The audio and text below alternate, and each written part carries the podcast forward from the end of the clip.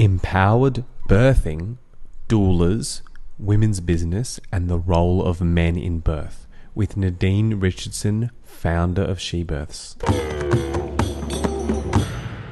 Welcome to the Vital Veda podcast. I am your host, Dylan Smith, an Ayurvedic practitioner and holistic health educator. I'm so excited for this episode, and we're just going to get straight into it because it's such a powerful episode. It's with a really an amazing woman, Nadine Richardson.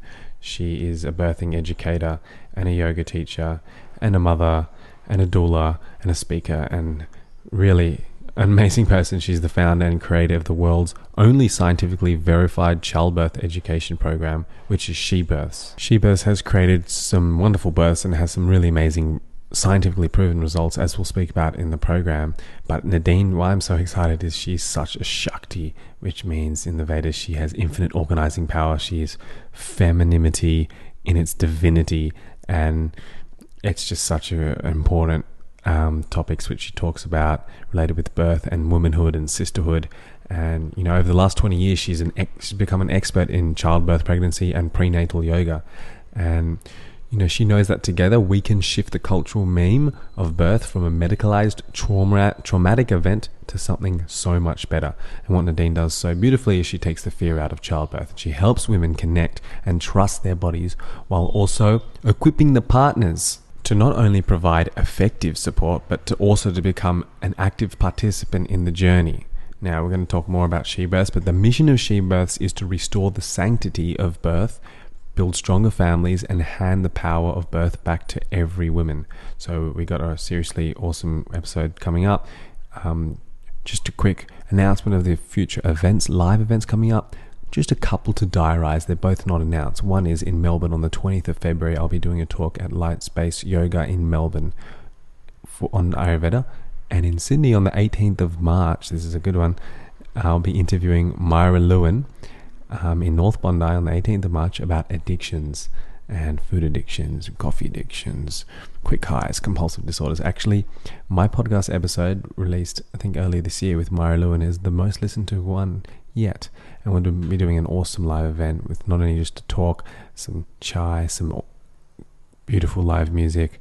So stay tuned. Diarize those ones for now. Now, Myra Lewin's one episode, but check out the other episodes. There's so many amazing um, episodes on this podcast, and it's just what a beautiful honor it is for me to interview different experts in their fields of consciousness, spirituality, science, health. Yeah, there's just a, such a diverse range of of topics on this podcast, so check it out. And please remember to, if you like this the stuff I'm doing, the stuff I'm sharing, share this. You know, tag. You know, take a screenshot of it, share it on Instagram story. Don't forget to tag me and tag Nadine, tag SheBirths, um, and tag Vital Veda, whether it's on Instagram or Facebook. And don't forget to subscribe to the channel, then you don't miss an episode. At the moment, we're only once a month, and leave a review. That will support a lot. You know, take action. Don't just be a bystander and hope that other people will do it contribute, you'll feel good. Your this podcast is all run by your support. Um, so yeah, that would be much appreciated. Also, one last thing, don't forget every show has its show notes, and especially for a show like this, when you know I talk about some of the Ayurvedic interventions for postnatal and during pregnancy, listing some herbs and things. I don't really go into great detail. The show notes have greater detail of that. So when you want to reference, you know, also check out for the pregnant women. I've got an article, a pregnancy month by month guide, a guide to a healthy pregnancy, and a separate article which is very much detailed and very essential is the postnatal regime. And that's one of my biggest passions as we talk about. Check those out for more information. And if you want to learn more about she births, check them out. They've got an app, a podcast, and a website in person or online. Enjoy the show. All right, Nadine, thanks for joining me. Thanks for having me, Dylan. Before my Abhyanga, so that's you get me. No worries. yeah, I was thinking which one to do first, like get you all relaxed and then do the podcast, or I don't know. I thought this while you're awake. Yeah, stimulation. That's good. Um, so you're a doula as well as a birth educator. Anything else on your bio? Well, I've been a, a yoga teacher. Mm, of course. I suppose that was the foundation. Um, and before that, I worked in um, documentary film and before that in television commercial production. And um, I just sort of moved more and more and more closer, I suppose, to my dharma as life unfolded with its lessons and journeys. And they've all fed in beautifully to one another and helped each other. And I'm a celebrant too. I'm, I do ritual and ceremony for people. Yeah. Beautiful. So, can you give us an overview of actually what is a doula? Yeah, doula is just a really ancient thing. It's women helping women through birth, and it's what we've always had. Um, is our sisters and our aunts and our mothers there. This uh, it comes from the Latin, which means to serve woman. Midwife means to be with woman, and obstetrician comes from the Latin. It means to observe. So you've got these kind of layers of support, and they each provide a special skill. Um, but the doula is the most continuous, the most empathic, the one most uh, there for the longest, and really helping a couple uh, traverse that journey of birth and prepare for birth. Yeah, yeah. Mm. And that's really interesting. You mentioned obstetrician is to observe. Yeah, yeah. It'd be nice if most of them did that. Yeah, too. yeah. I mean, so so you know they're really getting intimate with handling intervening yeah. yeah. and and you're saying that's more more role of a doula and a midwife or who's well the you know the midwife should be with women but a lot of the time they're not in our busy hospital system so they pop in and this is such an important question to just get a understanding of how birth actually works in the modern world most people give birth in a hospital 0.6% currently in australia give birth at home home situations are totally different to what um, I'm describing, but a midwife will pop in once every half an hour to do the safety and vital checks on a mother and child, heartbeat, heartbeat um, blood pressure, and so on.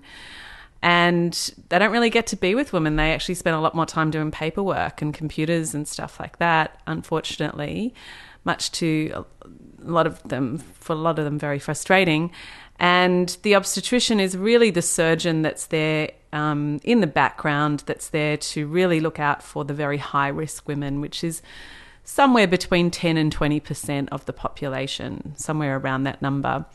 So that's when we require extra assistance. Um, and the doula uh, is there on call and, um, you know, very common for me to spend easily 10 hours with a couple, but 24 as well. So, really, the main pain relief strategist in the room, the one managing the sort of psychodynamics of a relationship potentially, or hopefully that's all in order beforehand. That's one of the reasons why I created She Births. And really, um, allowing partners to rest, guiding the partner to know what they can do um, to support mum, because birth is a psychosomatic experience. So you have this really intimate uh, journey and role with the couple. Um, and you stay until the baby's feeding, until mother's showered, if she needs any stitches, until everyone's all good. And then we go and keep coming back to the couple after birth as well. Yeah. Within this network of supporting um, associates and people very close to the mother who's giving birth, what's the role of the father? Because I think generally, or, or the male, or it can be a, a partner of the same sex, but um, yeah, even of the partner in general, because I think a lot of men are feeling uh, maybe anxiety, and they have a, and they have a lot of people have high expectations of the man, totally, and the husband, and maybe I, they're not fit for that role. Absolutely, I think it's well in a modern world, post-industrialization, this nuclear family sort of structure that we're all now enmeshed in. Um, we do place a huge amount of expectation on our partners in general, on each other, to be our best friend and our lover and our confidant and the person we intellectually uh, engage with as well as socially. Like, there's a huge amount of responsibility or pressure, I think, initially. And I think we ha- should be aware of that, right? That not one person can meet all those things. Now, when it comes to birth, birth has always been women's business. Like, and it's always been women birthing with other women in a red tent, some kind of structure like that. The Aboriginal women would go off with one or two sisters, the sort of local um, traditional birth attendant, TBA, we call them. Um, and you would go to the tree or you'd go up the Bronte Gully to the waterhole and you would birth there with a couple of sisters to help keep you safe. And if men came anywhere near that, they'd be punished Um, so it's important to understand that that's really what we've been doing since the beginning of time for tens of thousands of years. And right now we are in the most time of flux and change and opportunity.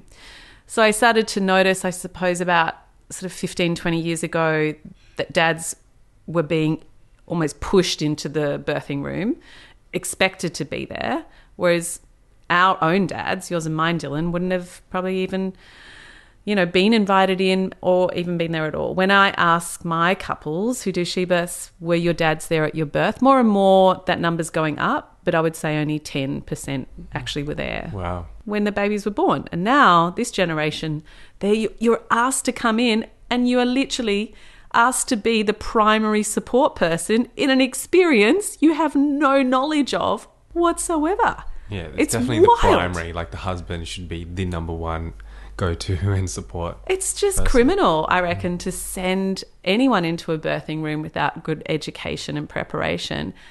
Um, especially a bloke. Sorry, but like it's it's like they want to fix things and they want to help so much, and it's so hard to see the person that you love in pain.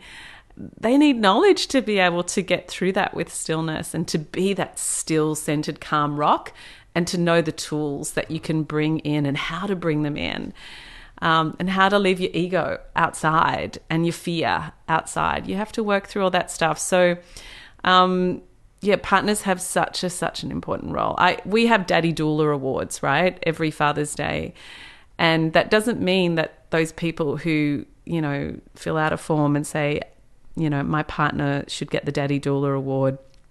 Um, doesn't mean they didn't also have another doula in the space, like a, a female doula, but they just want to acknowledge how amazing their partners were. And it takes a lot of masculine stillness, but it also takes a great sort of feminine energy to really support a woman through the unraveling, the catharsis, or in Chinese medicine, the watershed of birth. There's a lot going on, not just in our bodies, but in our minds and in our hearts as well. So I think it's a big ask. In my experience, the dads are freaking awesome, and the partners, same sex. You know, I think it's easier, maybe slightly in the same sex dynamic, but dads are doing great, and um, especially the she births dads. Do you ever get dads in your work that that do want to acknowledge kind of that traditional role and say, "Well, this is not for me," and Totally. Yeah, wow. Yeah.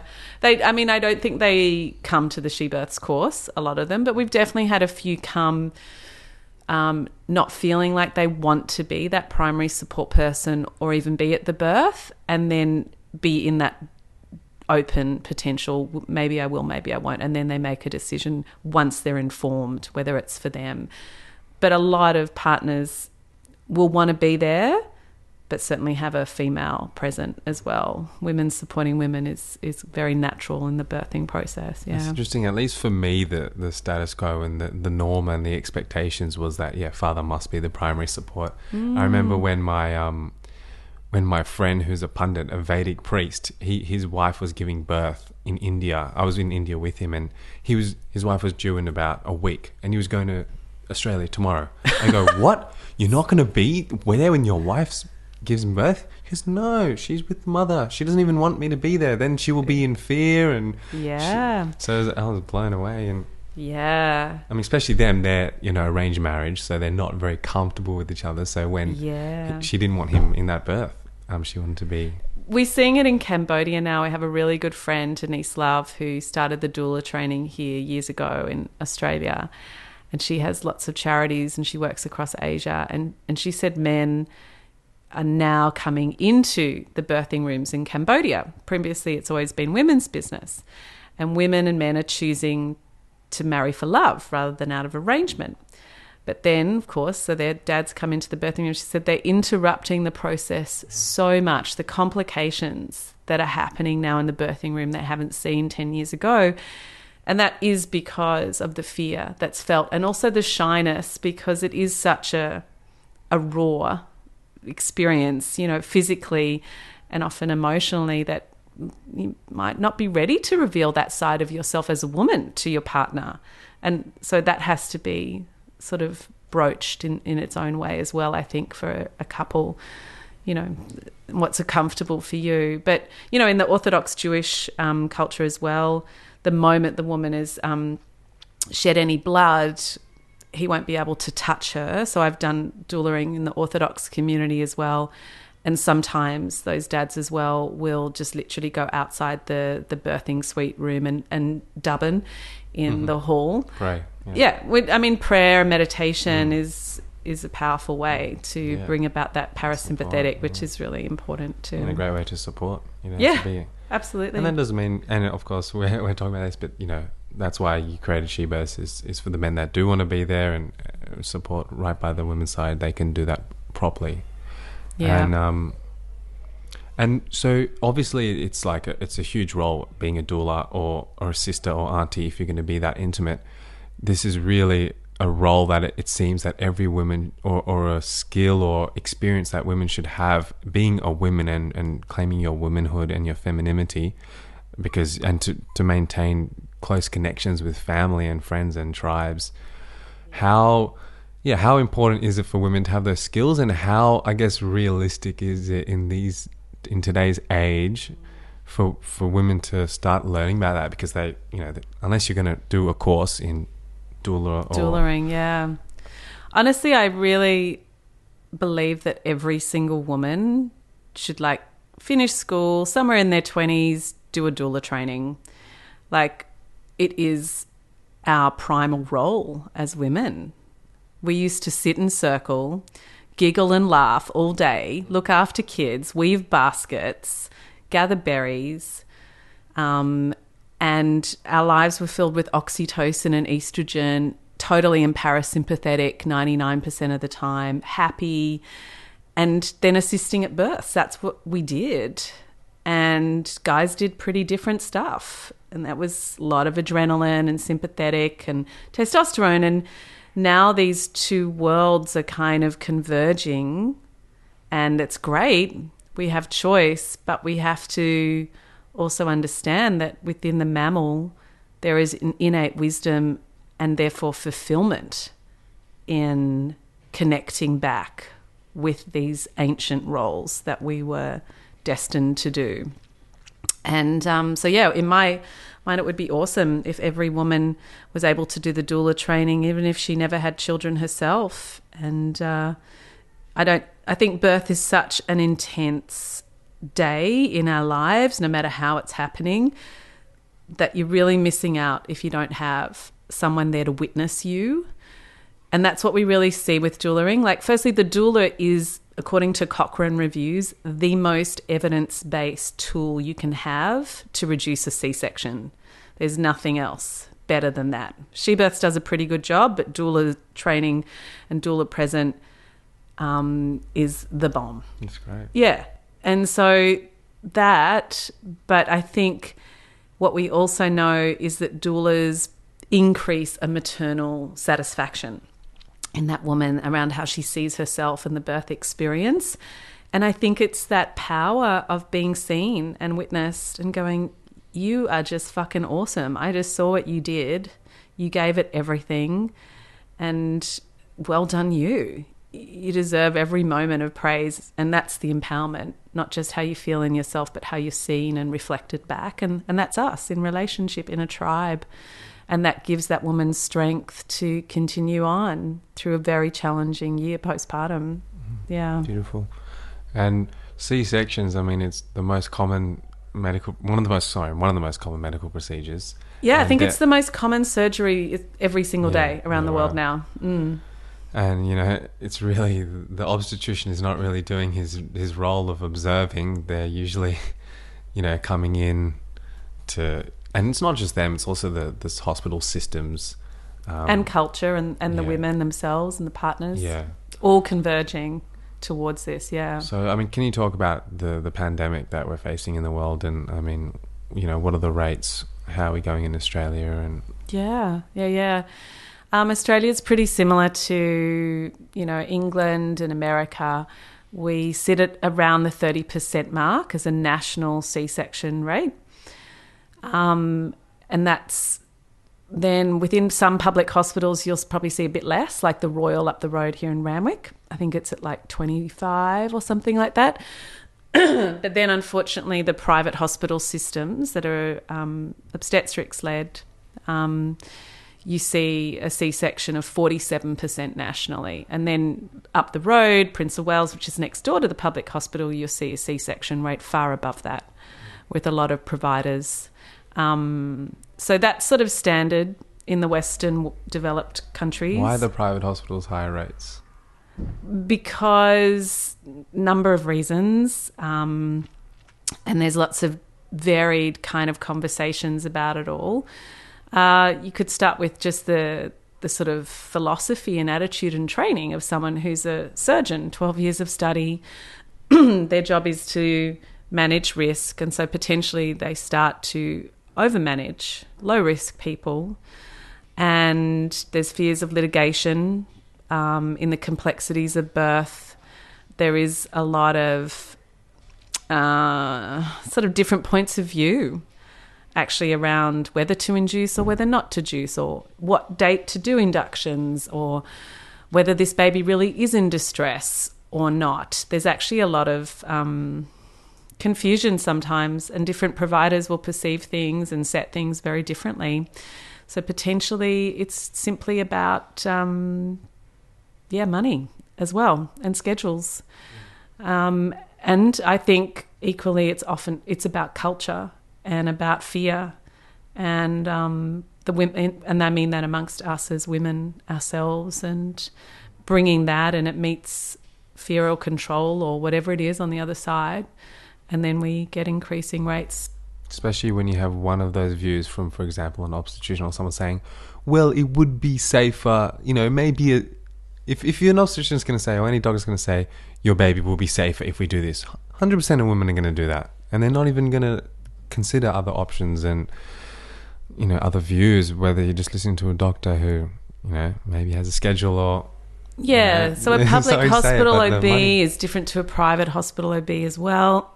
but then again, their training is to be a surgeon and their training is to see risk and manage risk.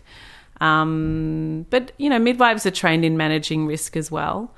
Um, the, the, the shame is like we need everybody. We need everyone. We need obstetricians to be around. We need midwives. We need doulas. We need all of them.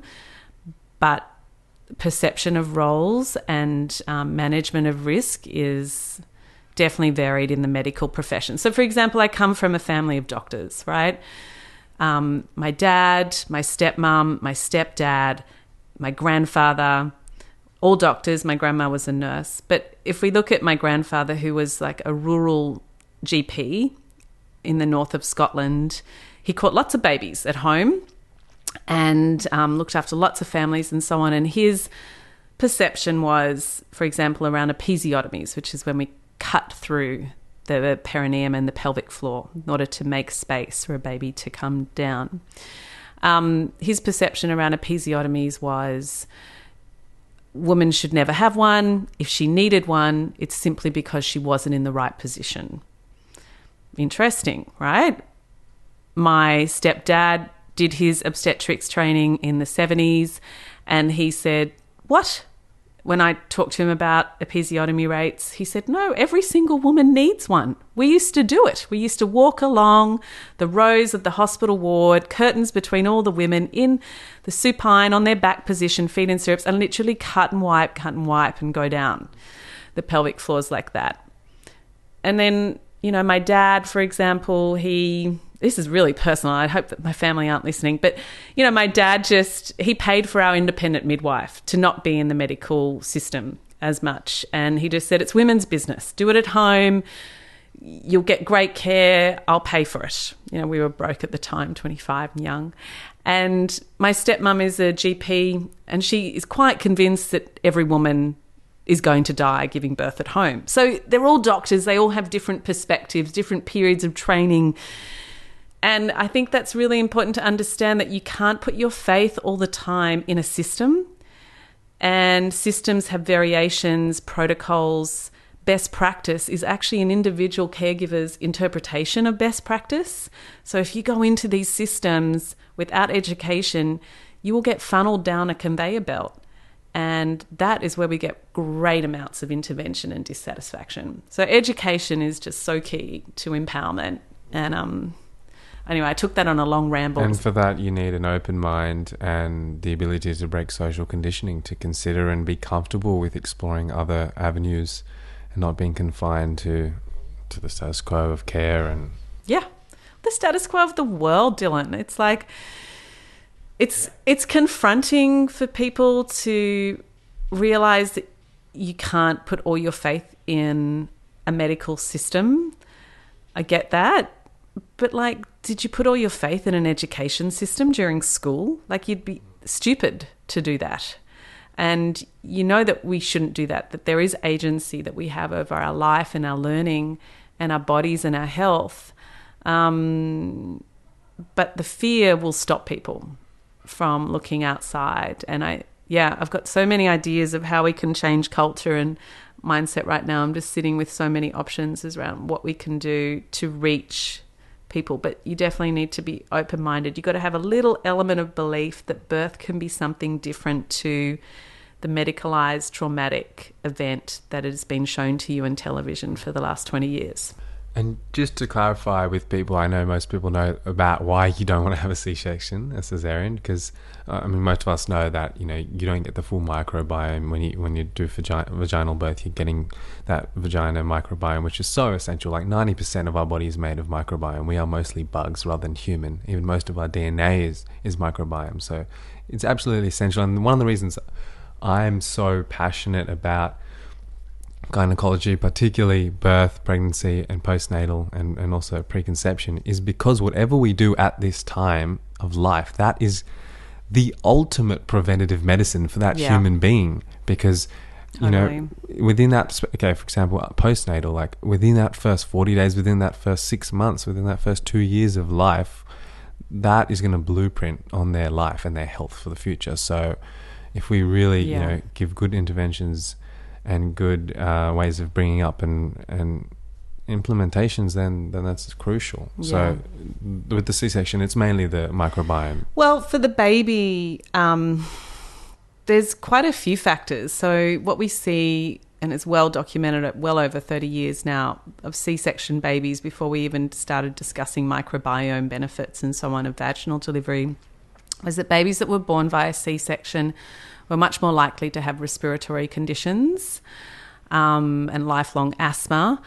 And they're also much more likely to not continue with breastfeeding and that's a, a dual issue between mother and child, um, and increases in autism as well, which could just be a direct correlation to microbiome. And we also know um, uh, less IQ. Apparently, it's a horrible one. It's a correlation again. These all correlations. There's no real causation with any of these things.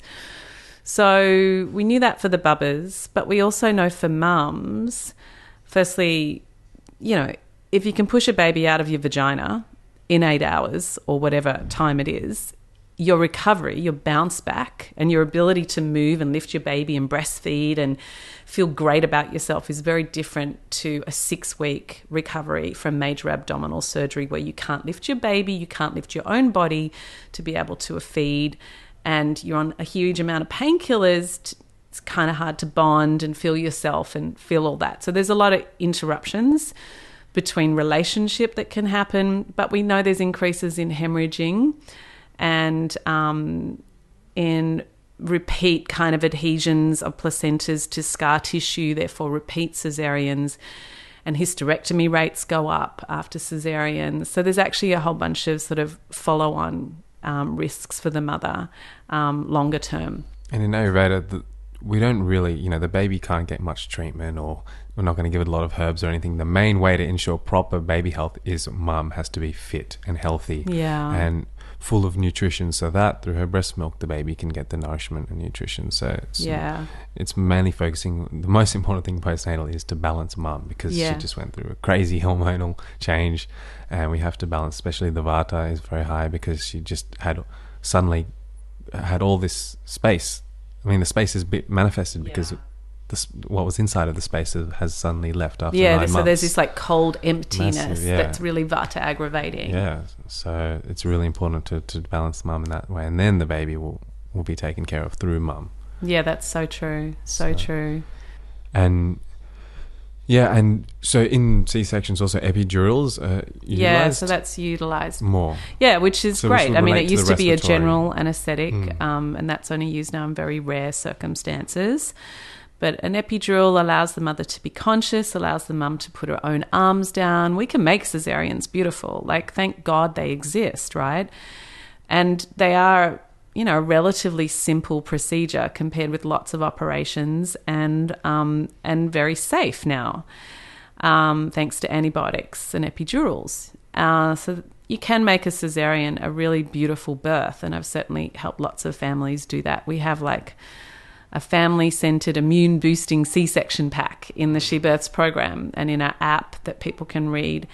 And I think it's really important to remember that a Caesar is still a birth. Like it's monumental, it's extraordinary, and uh, you know you can be engaged in it in so many ways and have a sense of agency to make it a calm experience because we do everything that we can right to you know look after our bodies and our children through birth. But these tools are there. These medical tools are there for a reason. And i do say and i really believe that at the end of the day it's not how our babies are born but who we're being that really matters the most so, if we can go into that cesarean section or an epidural vaginal delivery and stay calm and connected, have a sense of love and respect in the space, that creates a chemistry and that's transmitted through and shared with the child. Um, so, we don't want their whole like sympathetic nervous system to switch on immediately, you know, after birth. We want oxytocin as much as possible. Now, that's another thing we don't get in a scheduled C section. Um, is the hormonal orchestration. And it's that hormonal orchestration that changes as a woman's neurobiology, like her brain, her thinking, her plasticity of mind. Like everything's really up for radical transformation as she goes through this ego dissolution, oxytocin, endorphin flooded brain experience. And that is like so enriching like that's like can be psychedelic post birth for women those hormones you know? So that's also can be a missing. So in ayurveda and in she births you know we go for the most optimal. So let's say the most optimal is like you know a water birth at home. If that feels safe for you it might be at the hospital wherever you want to be. But you know an orgasmic water birth that's like the most optimal. And if we can't have that what's the next most optimal? What's the next most optimal? And how do we make our you know least favorite um, kind of birth notion that we're thinking of how could we make that beautiful? And that's what we work really hard at she births for so that everyone feels a sense of connection and, and satisfaction and empowerment. I think is really I just want to mention when when you were talking about the the brain being flooded with hormones, I, I love that because my teacher Padma Raji used to always say like, whenever you give birth, your hormones change so so beautifully, and and like I used to just think like. If I've got a patient, a female with a hormone imbalance, just just have a baby. You'll get fixed with that. Because he used to say, like, you know, when you give birth, it, it, it does a lot of good things, and so much it can, you know, cure someone's menstrual issues they've had for a while. And Yeah, it can. But so, yeah, the oxytocin is the hormone of love and it's the hormone of calm and confidence. And it builds to, in a natural labor, like two to 400 times higher than what a woman has experienced in her best ever sexual experience previously. So she's never felt that before. And then we also are getting flooded in that late stage of pregnancy with beta endorphins. And they're just like friggin' awesome because they flood the neocortex. So they're just shutting down the analytical mind so that she can just really allow the back brain to take over. But those are opiates too, and they're the hormones of transcendence. So that allows her to really transcend in those spaces between the contractions and change her brainwave patterns and go through this extraordinary ego dissolution. And then at the very end of birth, I mean, there's lots of hormones. At the very end, you also get adrenaline for you and the baby for the expulsive reflex to happen, the adrenaline to go through into the baby's lungs so they breathe well. And so when they're born, you know, their pupils are dilated so that they can track your face and bond with you. But that adrenaline, along with oxytocin and endorphins, is such a wild ride, man. Like, there's no other time in your life that those three will coexist at such high levels. And it's um, transition and second stage is when it's all happening. And it's such a clever and intelligent um, programming by nature. Um, and I think it's just such a privilege to go through that ride. But I do believe that it it almost sets a bar then of oxytocin and endorphins in our life going forward. And um, yeah, it's pretty powerful. Yeah, once you get that experience, you can go back to it Yeah. to some extent. You Mm. always know that it's there, that sense of love and connection and surrender and transcendence. It's a very powerful, deep meditation. Hmm. Yeah. And one thing I want to mention is that epidurals do hamper that oxytocin secretion. Yeah, they do. They interrupt it. they Yeah. So when the we brain uterus connection, Yeah. So when we have synthetic oxytocin, um, when we have uh, an epidural, we've interrupted that normal physiological orchestration.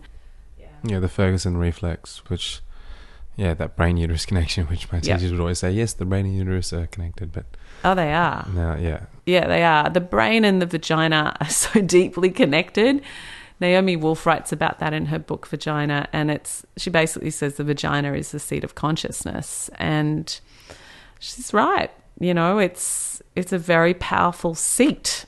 Of course, that's where Kundalini, you know, comes up through and arises from, and yeah, the whole world changes as that place stretches. So the maximum time that a woman, like the maximum amount of oxytocin that we measure in blood streams, comes when a baby's head is sitting at full crowning and the perineum is at full stretch. So that's where she gets flooded with the oxytocin the most. And so to the point where when sheep have to have cesarean sections, the ewes, the female sheep, um, they won't bond often with their lambs or stimulate breastfeeding. That won't occur um, until uh, they've done a digital stretch with fingers of the perineum to allow the. yeah, wow. Yeah, it's interesting, Hmm. right? All right, and two, you mentioned the expulsion. I want to talk about that because, again, until you know, for most of my life, I again thought the normal thing was for a woman to lie on her back and give birth. Like Kills me. for so long, I mean, how Yeah. should it be done? Because now, now I've seen videos of active birthing of active birthing of women standing and Mm, yeah. what tell us the difference about Nearly those? everyone thinks, even in developing countries in um, third world, they think that we should lie on our I backs. guarantee you, most people listening to this will think that. Yeah, I know. It kills me. It's actually criminal to not educate people about active birthing. It's just so wrong. And um, when we lie on our backs, the pelvic size and outlet is compressed by 30%. So just by being upright or um, in a semi squat, we can expand that space in the pelvis by 30%, which means A, a baby has less time in traveling down, particularly, right? B, they get more oxygen. C, if she's off her back, the pelvic floor doesn't have to stretch as much. You don't have to push up the U bend of the birth canal. So there's a huge amount of, which means if we're not pushing as long, we don't have to stretch as much. That means we're much less likely to tear or get swelling or need an episiotomy. So when they survey women, they've found that if women are given options, and sometimes they're not, they're told to get on the bed and lie on their backs and so on. A lot of times, unfortunately, um, at- she's at her most vulnerable, and often she'll just do what she's told at that time. The most chosen position is actually on all fours in the water comes after and when women are in the water on the bath they'll just often lie back in Baddha Konasana with their feet together knees apart but their bum will come up off the bottom of the bath so The there's most still lots of chosen space option where in a hospital in the hospital. yeah, Okay. Mm-hmm. yeah. So if you're given choices, um, rather than directed onto the bed, sixty percent will choose on all fours, and then the next light will be in the water. So when you're on all fours, you can actually go into a squat. So a squat, by definition, is just hips lower than knees. So she's on all fours. When the contraction or the surge comes through her body, she just pushes her bum back. And so her hips are actually lower than her knees. What you get is the sit bones moving apart and the tailbone moving up, and all of a sudden you've got more space. And at the same time, the head travels down the birth canal. So you've got gravity helping with that movement and a nice slow stretch of the perineum. Yeah. So the baby comes around your butt and then in that skin um, of the perineum. And um, it's a really effective way to push. And you can be on all fours in the water if you've got a nice deep bath as well. So a lot of women will birth standing up, leg up on the edge of the bed, um, just whatever's comfy for her. The most comfortable place for the woman is critical because that means the baby is less likely to go into distress because she'll be feeling less pain and things will move faster. She'll know what's the best position for her. Can you talk about just your she births course? I mean, sp- specifically with the, it's interesting how you, you had quite a uh, prestigious uh, university study it. So I just want to mention the she, she births is like a, a birthing education, and it and you had sixty five percent reduction in, in epidurals, Yep. forty four percent reduction in C sections, fifty three reduction in resuscitation of babies, and that's what after they give birth. Sometimes the baby is not breathing, so they have to Yeah. Resus a bit. yeah, Yeah, yeah, yeah. and and and uh, shorter labors. Yep, shorter labours, like second stage was shorter by 32 minutes, um, which is pushing, and pushing generally only goes for two hours. So that's a big reduction. And reduction in perineal trauma, reduction in the use of syntocinon by 50%. So this was when she births was compared to standard hospital programs in two major hospitals in a fully randomized control trial. So these were the reductions in 176 births, 176 families was segregated into that. So, yeah, that trial took a long time, and I didn't teach the courses. Uh, I trained the, the woman to do it and just mentored her through it. Um, yeah, and it just shows you that information changes births. The right type of education. I think education that's outside of the box had to um, be the answer, really. Like, there's been a lot of studies of birth education over the years around the world. Um, there are a few other, there's three other studies, one in England and two in Iran, that have shown improvements in birth outcomes, but they're not programs and they're not as effective as she birth. So every other study has just shown, yeah, women feel better after a birth course. Um, sometimes they turn up at hospital less um, or more progressed uh, in labour, further dilated, but it hasn't shown any reductions in interventions like she births has. So I do think it's about the doula approach that we bring. It's the the Vedic philosophy that's woven into it. It's how holistic and comprehensive we are, and how balanced we are about medicine. And you know, the worst thing you can do is go in fighting medicine as well and science. You need to be okay with the fact that if I need an epidural, I can make it beautiful. If I need a cesarean, I will make it beautiful as well, and I'll be okay with myself. So I think um, knowing that you can make a beautiful birth no matter what unfolds is really critical to less fear for everybody. Yeah. Beautiful. And, and to now post birth, can you talk about the, I mean, so important, about the importance of having a network of friends and family and tribe and, you know, for the, for the sanity, for the mental health of the mother, for the health of the family. Yeah. So Um, helpful. you, you do, you create circles, right? Yeah, Little we do. Um, we call them soul mama circles. So it's kind of like a cross between a mother's group and a women's circle. I think what we saw here in our community and myself when I, you know, was with Leroy 17 years ago as a baby was that like mothers groups can be really banal and can, sort of making women connect or not connect um, in this place of judgment and advice giving. And so they weren't facilitating real support and connection.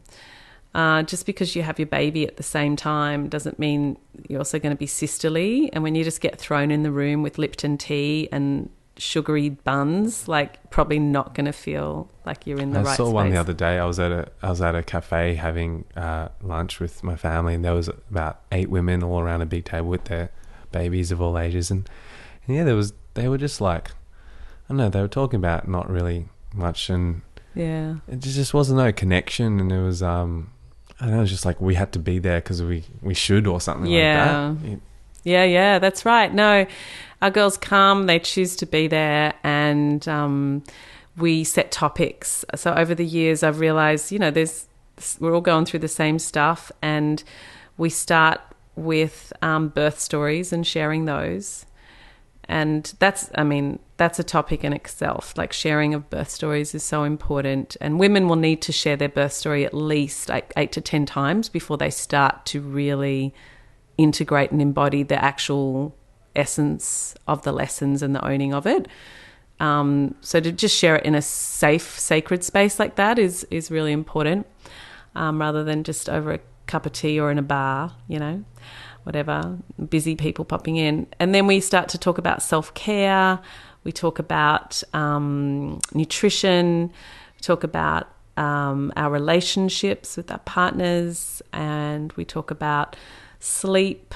Um, so it's not just about poo and the babies good baby, bad baby, sleeping baby, not sleeping baby, where should I get the best stroller and my hair straightened this week. It's about who we are as women because we're changing so much through this time. It's just a massive period of transformation, and um, we can't do that, I think, again, without being witnessed and held.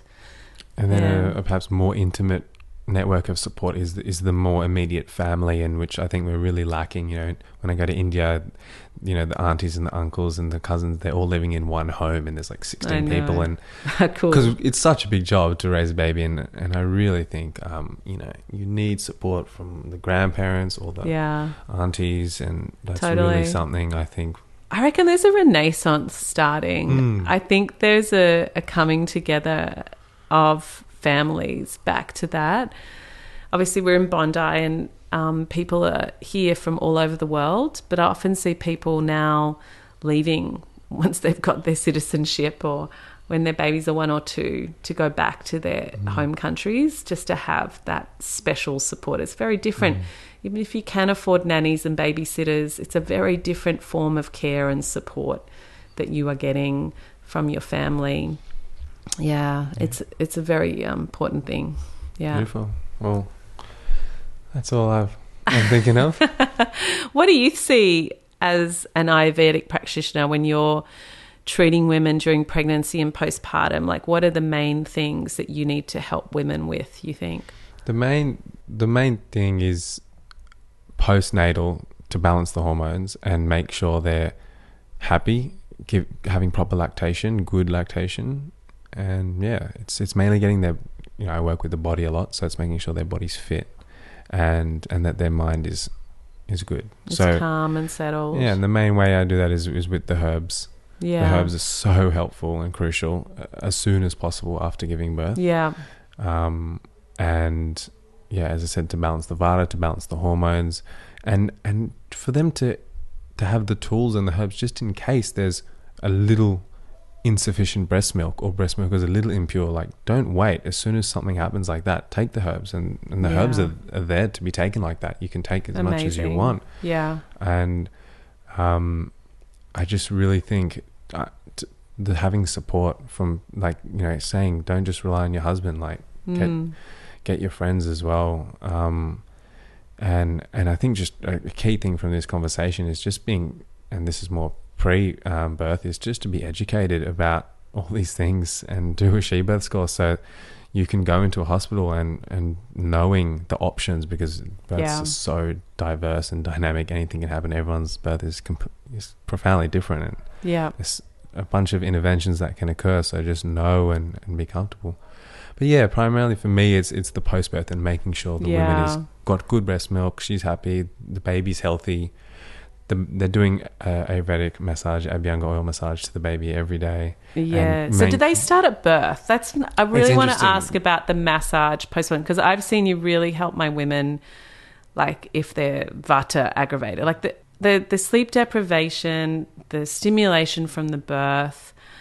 The getting used to um, breastfeeding and the body working continually, body being hotter a couple of degrees, like it's hard work on the nervous system and like you say the hormones. So i've seen you do lots of abhyanga massage for the girls to yeah, settle down. well for the for the for the mothers they have to wait till 21 days then they can start having abhyanga. Yeah.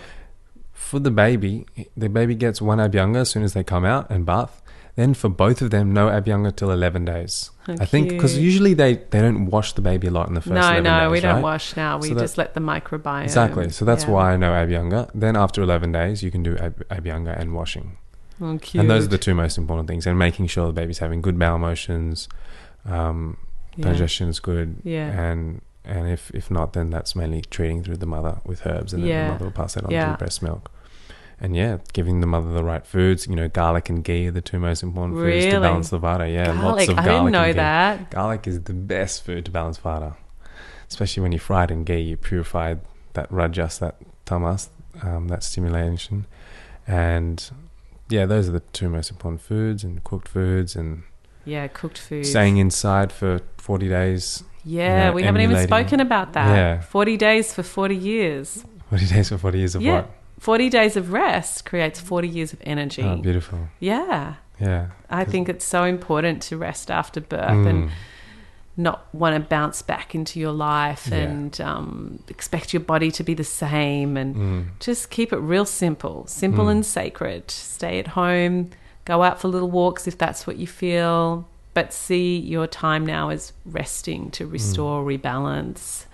Um, yeah, and the massage and food is really critical, I think, in, in all of that too.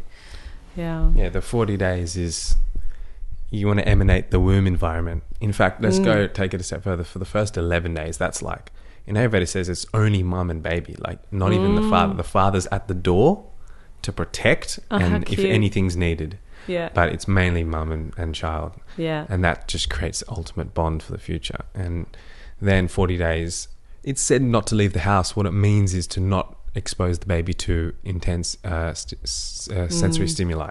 Yes. So definitely not wind and um, Yes. intense lighting, and so it's just you know still slowly transitioning from being in a womb to the outside world Yeah, of planet yeah. Earth. So- Well, it's so beautiful that Ayurveda says that because we know that all human babies are born premature. So when we went from being all four mammals, quadrupeds, to upright, our pelvises had to narrow so that we had that agility to run fast and so on, to be agile.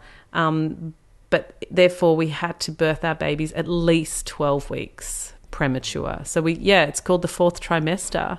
And so that's why 40 days. Every traditional culture has somewhere between four and six weeks um, of rest um, scheduled for a mother.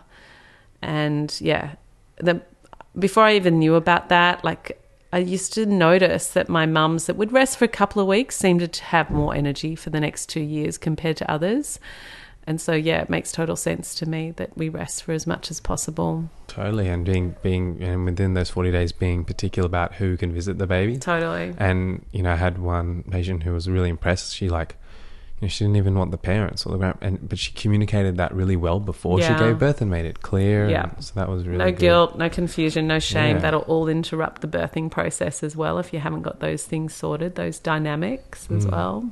Yeah. So, and then you know, there's even herbs to immunize the baby. We can give them Oh, little wow. things. Um, one is like a, it's a gold bhasma, a gold ash mixed with honey. Yeah. You dip your finger in like as soon as they come out, and then once a month. And there's um I love seeing in India the women massaging their Oh, babies along the so- legs. oh my god, it's the cute and it's quite it's strong and it's vigorous. And I think for the Caesar babies as well, I think the Abhyanga for babies is um, even more important to bring Mm, them into yeah. their bodies Yeah. because they've been lifted out. They haven't been squeezed through. And I think that's an important thing as well. Yeah. Uh, we did a I did a whole episode on baby Abhyanga with Dr. Raju because Oh, just about cute. how, how yeah, that's a real ultimate immunizer and builds Mm. the tissues. And so yeah, there's so many things in the Vedas. They have so many rituals like when to name the- baby, if they want to pierce the ears, what day to do it, and it's all aligned with the astrology. Um, Yeah. um, even for the women, certain pastes to put on the body so that they don't have a lot of body hair in the future. Wow. like as they're a baby, some turmeric mixed with chana flour, and then before the bath. So Amazing. yeah, I love hearing all that stuff. It's great. Mm. I'm sure people But yeah. will too. So if people want to want to get educated about birth and take control of your birth in, in a greater sense, and it's one of the biggest uh, rites of passage in life, obviously. So Yeah. yeah. how how can they? They um, just have to um, either go to the App Store and download the She Births app. So it's two words and it's plural. And also go online to shebirths.com and you'll see we've got weekend courses and we've got the online program and we've got mothers groups that you can join and we've got Facebook communities and there's lots of exciting things in the pipeline for 2020 as well. awesome. She Births podcast as well. Is Oh yeah, we got the She Births podcast as well. We don't have as many episodes as you, but um, yeah, we're trying. We're trying, but it's it's a great resource as well. Like these, yeah. All right. Thanks. Thanks, Dylan. Shakti. That is how you would describe someone like Nadine, a divine feminine proponent of wisdom and empowerment for other females and males, of course, everyone involved in the life of a female, whether it's their partner, father, anyone, friend. Anyhow, if you enjoy the show, please leave a review, subscribe, share it with a friend, take a screenshot, share it on Instagram, tag Vital Veda, also tag She Births. Don't forget, check out the show notes, check out the other episodes, and if you want to learn more about postnatal and pregnancy and all that stuff, check out my blog. My there's articles on it. Check Dean's resources. And until next time, much love.